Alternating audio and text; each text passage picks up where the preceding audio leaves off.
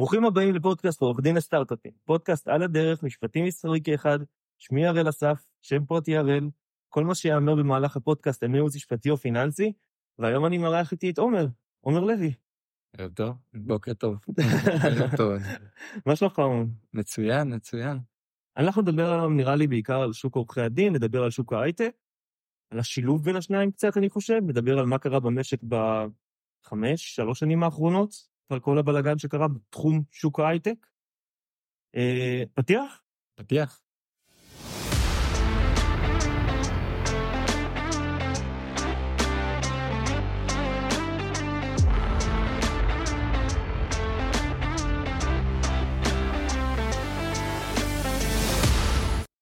עומר, תספר לי קצת על עצמך, מי אתה? בואו נכיר אותך. אז uh, אני עורך דין בהכשרה שלי, כמו הרבה, אני מניח, שמאזינים לפודקאסט הזה. Uh, את הלימודים שלי עשיתי בבינתחומי, uh, כמו הרבה, אני מניח, שמאזינים לפודקאסט הזה.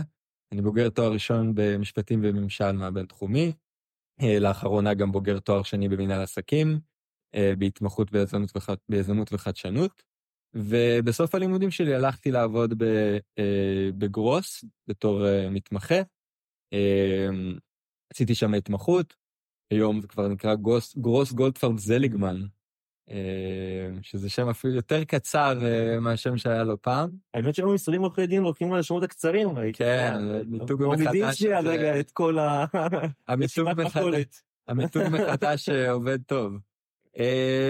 התמחות, מבחני לשכה, המסלול הידוע של כל עורך דין. אחרי המבחני לשכה חזרתי לעבוד במשרד ועבדתי שנתיים בתור עורך דין, מחלקת הייטק והון סיכון של המשרד, אה, ראש המחלקה אייל שנהב, אה, וככה בעצם ליוויתי סטארט-אפים ונחשפתי למה זה האקו-סיסטם הישראלי. זה היה בעצם דריסת הרגל הראשונה שלי בעולם ההייטק הישראלי, ממש מידע אפסי מה זה seed, לא, לא היה לי מושג, לסחוט בתוך כל עולם המונחים אה, העסקיים והמשפטיים אה, של העולם הזה. אמ, וזה בעצם העבודה במשך שנתיים, עבודה שכולם מכירים, אינטנסיבית, יום, לילה, אין יום, אין לילה. אמ, ואחרי שנתיים של אה, עבודה בתור עורך דין, אמ, קיבלתי הצעה מקרן הון סיכון ישראלית בשם איי-אנג'לס, אה, לבוא ולהיות חלק מהצוות המשפטי אה, של הקרן. אה, קצת על איי-אנג'לס, למי שלא מכיר, אז איי-אנג'לס היא קרן הון סיכון במודל ייחודי. יש לה כמה investment vehicles שאפשר לקחת אותם בחשבון כשמקבלים השקעה מהאנג'לס. אז ה-vehicle הראשון שיש לנו זה בעצם קרן מסורתית, רגילה, באים שותפים מוגבלים, שמים את הכסף בקרן, אנחנו לוקחים את הכסף הזה, משקיעים אותו בסטארט-אפים הכי בסיסי שיש. אמ, הוויקול השני הוא בעצם פלטפורמת השקעות, אה, אנחנו אוהבים לקרוא לזה, אמ, שבה אה, משקיעים מכל העולם, שרוצים להשקיע בסטארט-אפים ישראלים, אבל רוצים להשקיע סכומים יחסית קטנים, אני מדבר איתך סכומים קטנים, יכול להיות מ-10,000 דולר עד חצי מיליון דולר גם, נחשב להם סכום קטן. אמ, ואין להם את הגישה הזאת לסטארט-אפים האלה, אין להם את היכולת עכשיו לבוא ליזם, או הם לא מכירים, או הם לא יודעים מי הוא, לבוא ולהגיד לו, אנחנו רוצים לשים 20 אלף דולר בסטארט-אפ שלך. אחד, הוא כנראה לא ייקח את זה. שתיים, גם אם הוא ייקח, זה נותן לאותו משקיע אחוז כל כך קטן בחברה, שכנראה מהר מאוד הוא ידולל ו... ויעלם. ושלוש, גם אם זה נותן לו איזה שהן זכויות, לא תמיד אותו משקיע יודע לקרוא ול... ולהבין מה הדברים שאומרים לו. החלטות בורד, החלטות דירקטוריון, אה, דוחות כספיים, לא כולם מבינים בזה. ופה אנחנו בעצם, איינג'ד נכנסת לתמונה. אה, אנחנו פותחים את ההשקעה למש... לאותם משקיעים מכל העולם, מאגדים את הכסף, ומשקיעים אותו בסטארט-אפ, ואנחנו בעצם הופכים להיות הפנים של אותם משקיעים בתוך הסטארט-אפ. עבור החברה זה לא כזה משנה, כי ב cap table רואים ישות אחת, משקיע mm-hmm. אחת, זאת אומרת, לא כמו פלטפורמות השקעה אחרות שיש היום בשוק, שאפשר לראות ב cap table עשרות של משקיעים, זה לא המצב. אמ, מחזיקים אחוז יותר משמעותי בדרך כלל בחברות, גם מובילים עסקאות דרך הוויקל הזה. אמ, ובעצם יודעים לתת למש... לאותו משקיע את, ה... את המידע שהוא זקוק לו בתור אדם פרטי. המעטפת בעצם. בדיוק.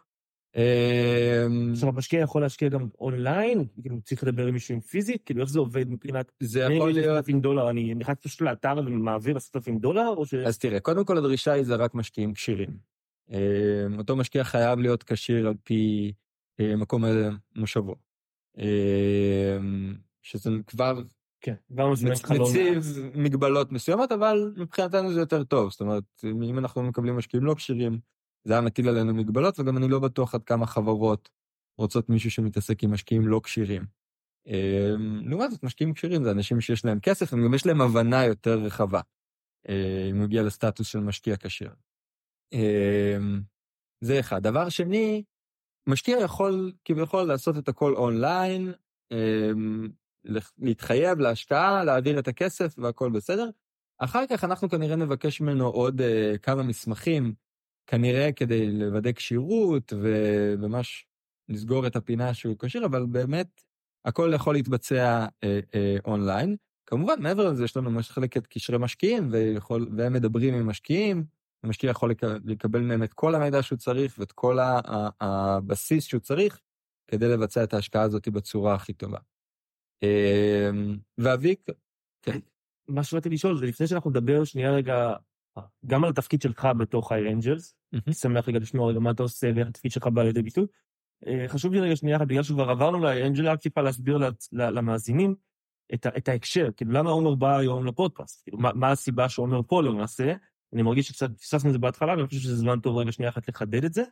אה, אז הסיבה שהזמנתי את עומר אה, היום לפודקאסט זה גם בגלל הניסיון הרב שיש לו בעולמות תוכן, שהם לא, שמהצד השני שנקרא לזה של המטבע שבו אני יודע להציג הרבה פעמים. ואני יודע להציג הרבה פעמים בצד של העורך דין, ואת ה, איך העורך דין מסתכל על התמונה מבחינה מסחרית, מבחינה משפטית, ואיך הוא מתנהל, עומר מגיע בעצם לשיחה ומסתכל על הדברים דווקא מהצד של המשקיע, איך המשקיע מסתכל על התמונה, איך מישהו שכל עולמו בעצם זה ללוות משקיעים. אני לא רוצה להגיד לא אכפת לו מהחברות שמשקיעים בהם, אבל האינטרס שנמצא לנגד עיניו זה אינטרס המשקיעים, וזה מסוג הדברים שקצת שונים לפעמים בשיח בתוך הפודקאסט שלי, בתור אחד שמייצג המון המון חברות, ומסתכל, לא תמיד, אבל מסתכל לרוב בעיניים של אותן אה, אה, חברות, ולאו דווקא בעיניים של אותם משקיעים, אז הסיבה שהוא אומר פה, זה באמת נתן איזושהי זווית נוספת, גם על עולמות תוכן של ההשקעה, וגם על עולמות תוכן של השוק, שנדבר בהמשך, איך בעצם מעיני המשקיעים רואים את השוק, את השינויים שהיו בשוק בשנים האחרונות. אז אני אשמח אם תוכל לדבר רגע על התפקיד שלך בתוך ה-Angels, ואיך אתה משתלב שם.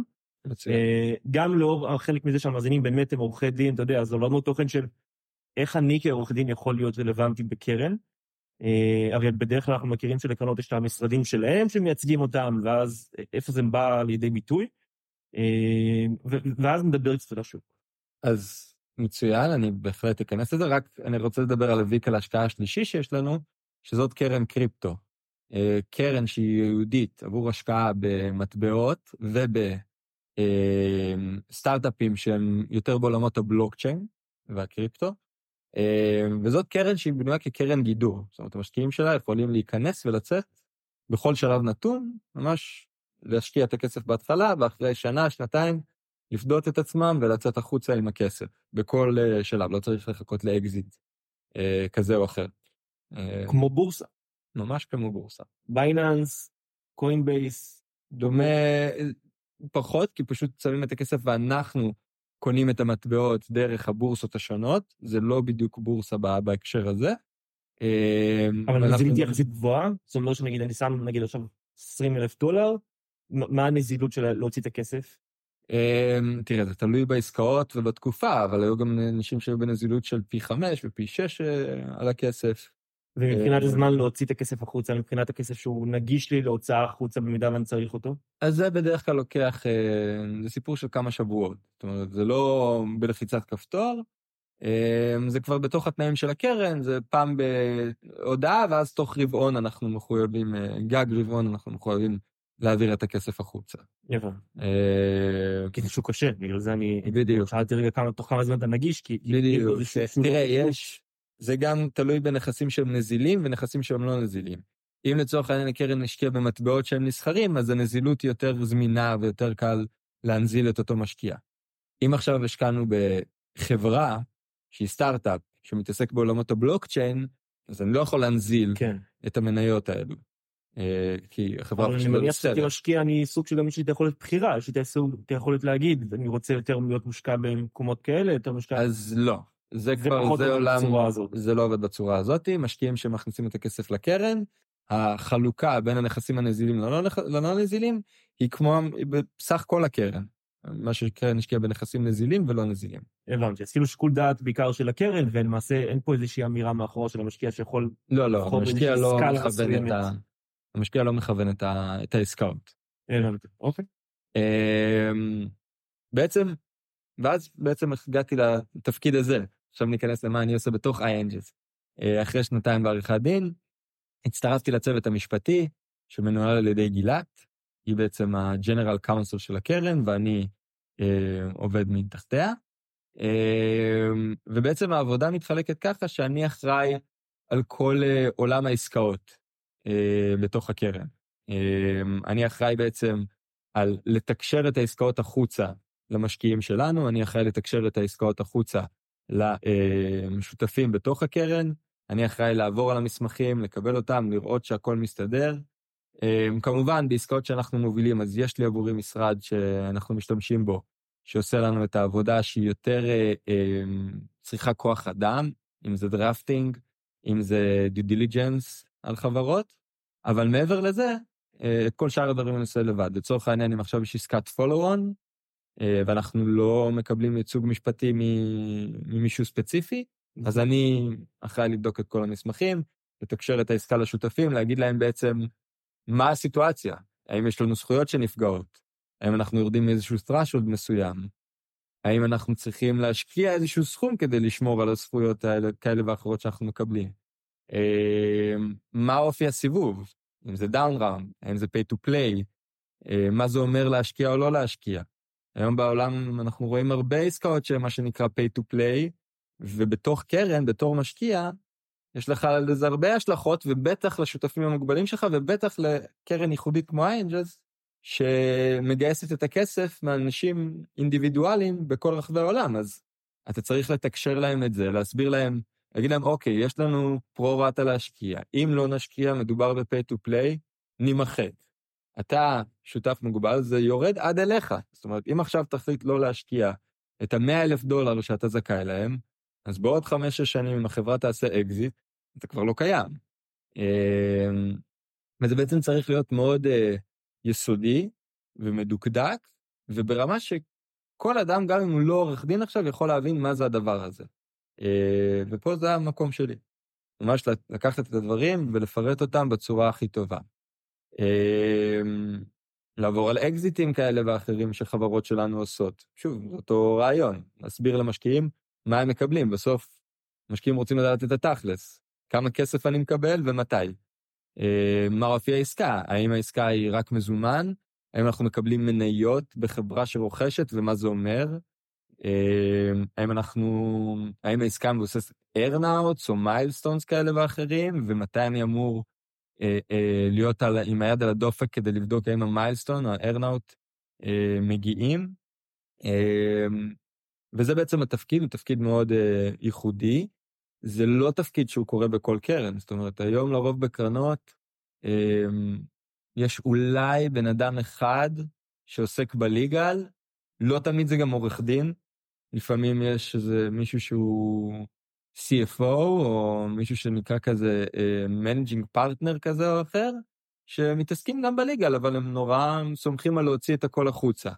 Uh, ואני, כשאני נמצא בתוך המערכת, ואני בעצם יש לי את הידע ואת ההבנה של מה זה המערכת הייחודית והגדולה הזאת, ומה מצפים לראות ממך, יש לי את היכולת לתקשר את הידע החוצה הרבה יותר טוב.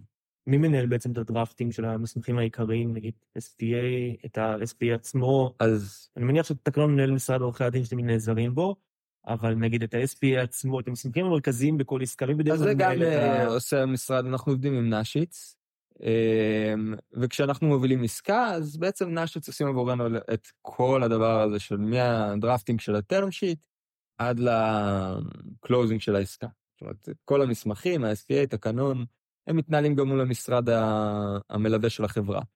אמ, המקום שלי הוא, אם יש איזה שהן בעיות כאלה ואחרות, אז להעלות את זה מול השותפות, כי אני יושב בוועדת השקעות, אז להעלות את זה מול השותפות. אם עכשיו, לדוגמה, חברה רוצה, אמ, יותר ברמה המהותית, לדוגמה, משקיע, אמ, יזם רוצה שנוותר לו על ה-repurchase. כי החברה הוקמה כבר לפני חמש שנים, ועכשיו הוא עושה את הסיבוב המשמעותי הראשון, אבל עד אז הוא גייס כל מיני סייפים, והוא רוצה שנוותר על ה-repurchase, כי בסוף זה אומנם סיבוב ראשון, אבל לא בדיוק סיבוב ראשון. אמ, אז צריך לתקשר את זה למנכ"ליות של הקרן, לשלי ומור, להסביר להם מה זה אומר, ולהסביר להם מה ההשלכות שיכולות להיות לזה. אמ, ובמקום שעכשיו הם יחכו למשרד עורכי דין שידבר איתם, וכן ולא, ויש למשרד עורכי דין עוד לקוחות, עבורי זה הלקוח. יש לי לקוח יחיד, אני יכול, אה, מה שנקרא, להציק הרבה יותר, לקבל תשובה הרבה יותר מהירה ולגרום לעסקה שתרוץ הרבה יותר מהר, מאשר עכשיו היינו מחכים ועולים ושיחת hands on ו...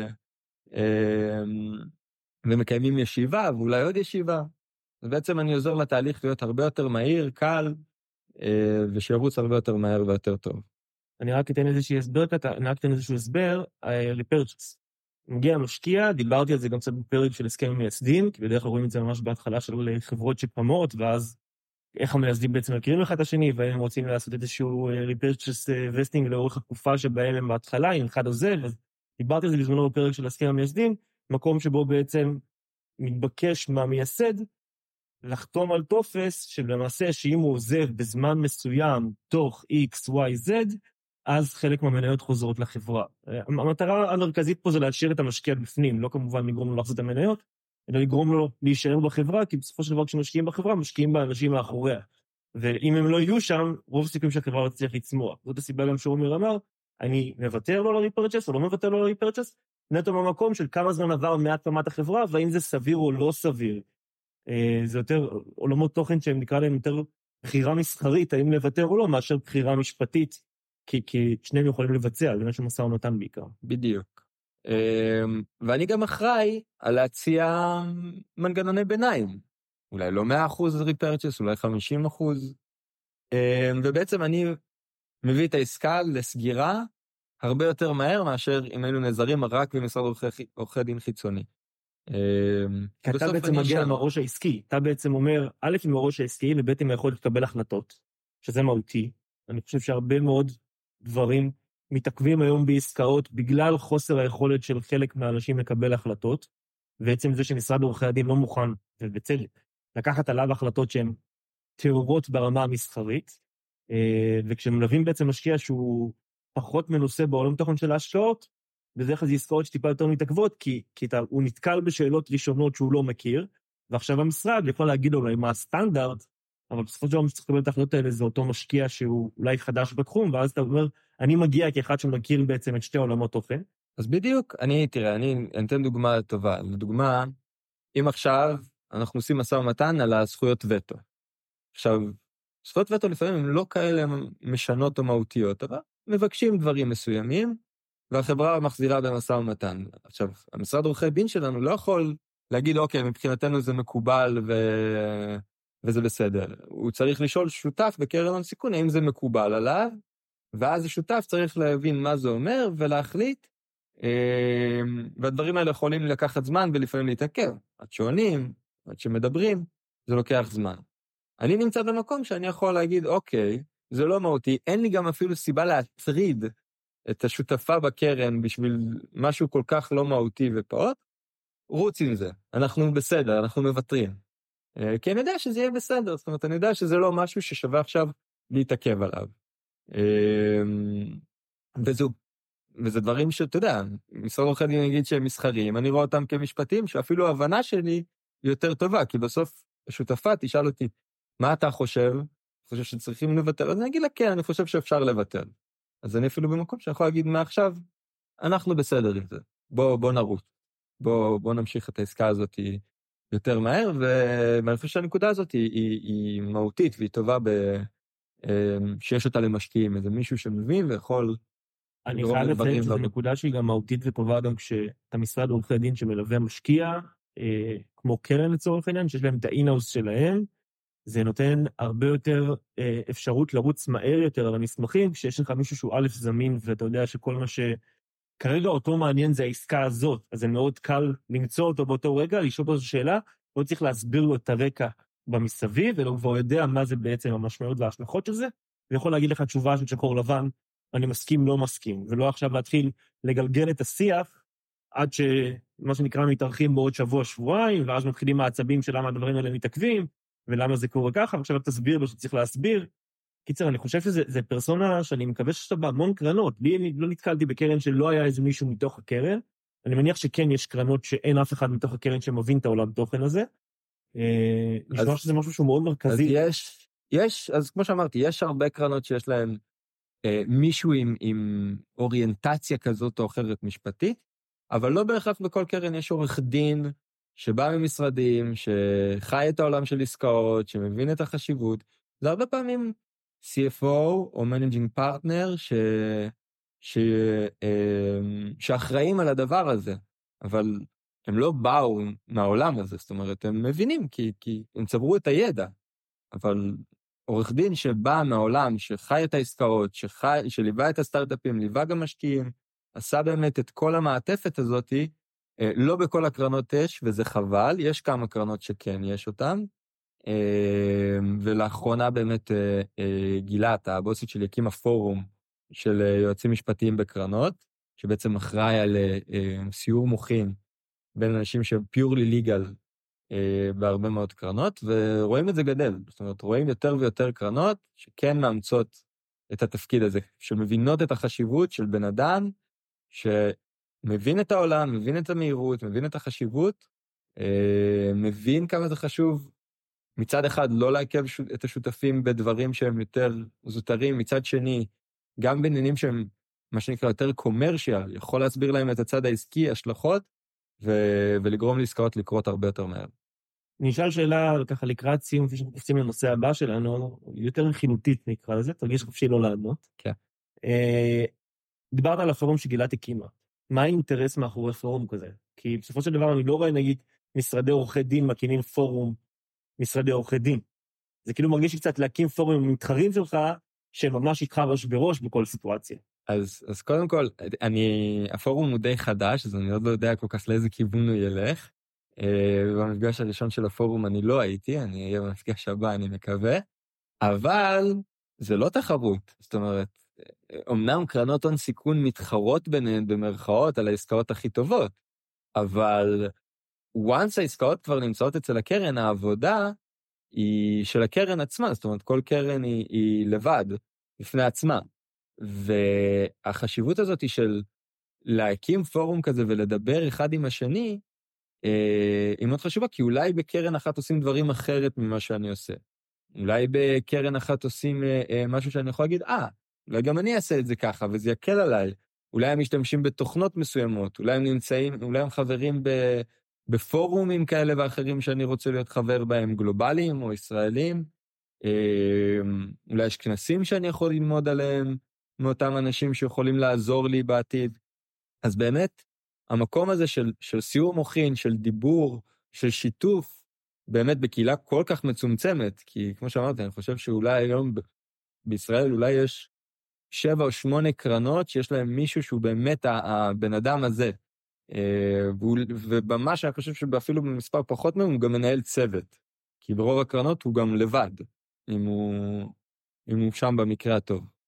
אה, ואני חושב שלאט לאט מבינים את החשיבות של באמת לדבר, ושבכל קרן יהיה צוות כזה ש... שעושה את הדברים האלו. אה, אני רק אגיד עוד נקודה, התפקיד שלי היום ב-iAngels הוא לא פיורלי ליגל, הוא... אני בעצם אחראי על כל האופרציה של ההשקעות. זאת אומרת, החל משלב ה deal flow, לפגוש חברות, אה, לדבר איתם על העולם שלהם, החל מהמודל העסקי ועד אה, אה, מה ה exit scenario שלהם. אה, לשבת בוועדת השקעות, אה, ביחד עם, ה, עם המנהלים של הקרן, להיות שותף בקבלת החלטות של באיזה חברות אנחנו משקיעים וכמה, ובעצם לקחת חלק בהחלטה על התנאים המסחריים ש...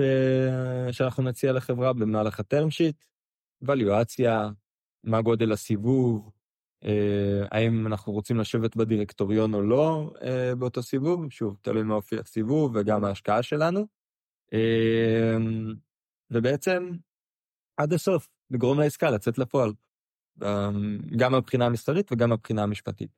אני אשאל שאלה, קודם כל, שאפו ענק לגלית, אני חושב. גלת. להקים כזה, גלעד, סליחה. להקים כזה פורום זה נראה לי רעיון מדהים ומטורף, ונדרש אומץ וכל הכבוד. אני לא חושב שזה דבר שהוא אה, מובן מאליו. אה, ואני אנסה לשאול שאלה נוספת, אני ככה מה שנקרא מושך את עצמי לצאת באף בסיטואציה הזאת. כי אמרת על נושא שהוא לדעתי נקודה מאוד מעניינת בעולמות תוכן של, אה, של מיזמים בתחילת הדרך, שפונים לקרנות למטרת השקעה. איפה בעצם מגיע השיקול של האם קרן מציבה מישהו בבורד או, מצ... או לא מציבה מישהו בבורד? אני רוצה לעזור למאזינים להבין מאיפה השיקולים האלה לפעמים מגיעים, כי נשמע שמהצד של, המש... של היזמים לפעמים זה נשמע קצת אמורפי. אז תראה, להחלטה להציג מישהו בבורד יש בעצם שתי סיבות עיקריות. הראשונה זה מידע. אם אני יושב בבורד של החברה, אני חשוף להרבה יותר מידע, אני מבין uh, לאיזה כיוון החברה הולכת, uh, אני יכול להשפיע על הכיוון שהחברה הולכת אליו, לנווט את ההחלטות, לקחת חלק פעיל בקבלת ההחלטות של, ה... של החברה. אני שמתי כסף, אני גם רוצה לקבל את היכולת uh, להשפיע על קבלת ההחלטות בחברה. וזה מתקשר לסיבה השנייה, הסיבה השנייה היא לעזור לאותם יזמים לקבל את ההחלטות הנכונות. אה, אנחנו מבינים שאנחנו חיים בעולם של אה, יזמים, יש אולי הרבה פעמים ניסיון אה, טכנולוגי, והם במקרה הטוב והמצוין, הם מבינים גם בעולמות המוצר והשוק שהם פונים אליו, אבל היופי בקרנות הון סיכון זה שידע עסקי ככל הנראה, לשותפים בקרנות, בקרנות הון סיכון יש יותר מ... מ... יזמים. מליזמים. והיום קרן הון סיכון לא רק באה ושמה את הצ'ק ואומרת, הנה הצ'ק שלי, רוץ. אלא לא, אני רואה בך שותף שלי. אנחנו ביחד ניקח את החברה למקום שאני, בתור קרן הון סיכון, מאמינה שהחברה יכולה להגיע אליה, למקסימום שלה. ואני אשב שם ואני אעזור לך. אמ, ובגלל זה אני גם אדבר על עוד נקודה, שהחשיבות שבבחירת המשקיע הנכון. אמ, אמנם אנחנו כבר לא ב-2021 של חברות, יש את הזכות לבחור מכל הקרנות, וממש יש מה שנקרא אה, אה, מלחמה על כל אה, חברה, ואנחנו עדיין חיים בעולם שבו חברות צריכות להיות מאוד בררניות לגבי מי המשקיע שהן נכנסות איתו לעסקה. מי, מי הם אותם האנשים, מי הפרסונות, אה, כמה קל יהיה לי לתקשר איתם, כמה כיף יהיה לי לתקשר איתם, ברמה אפילו החברית. אה, וכמה אני יכול ללמוד מהם, וכמה יש להם ערך לתת לי. זאת אומרת, הוא יושב אצלי בבורד, אנחנו עושים שיחת בורד, מדברים על, על לאיזה כיוון המוצר הולך ולאן אנחנו צריכים לקחת אותו. אולי, אולי אנחנו בכלל רוצים לעשות פיבוט. אולי פתאום אנחנו גייסנו כסף, עברנו סיבוב אחד, אולי אפילו סיבוב וחצי, ופתאום אנחנו מבינים שאנחנו צריכים ללכת לכיוון מאוד אחר בשוק. רוצים לתקוף אותו ממקום אחר. אמ, ומישהו בבורד, שיש לו ידע, יש לו ניסיון, יש לו ראייה רחבה, הוא לא מתאהב בבעיה, אלא הוא חושב על הפתרון. אמ, אז בעצם זה, זה תפקיד מאוד אה, מהותי בחברות. בורד של חברה צריך באמת להיות מורכב מאנשים שיש להם כמה שיותר ידע ורוצים להביא את החברה למקום הכי טוב שלה. אמ, ואני חושב שחברות צריכות אפילו לרצות שהמשקיעים שלהם ישבו איתם בבורד ויעזרו להם לקחת את החברה למקום שהמקסימום שהחברה יכולה להגיע. כי באמת, יזמים לבד פשוט לא יכולים לעשות את זה. לאור אורך הפרק, החלטתי לחתוך אותו באמצע, ואנחנו נמשיך בפרק הבא. תודה רבה.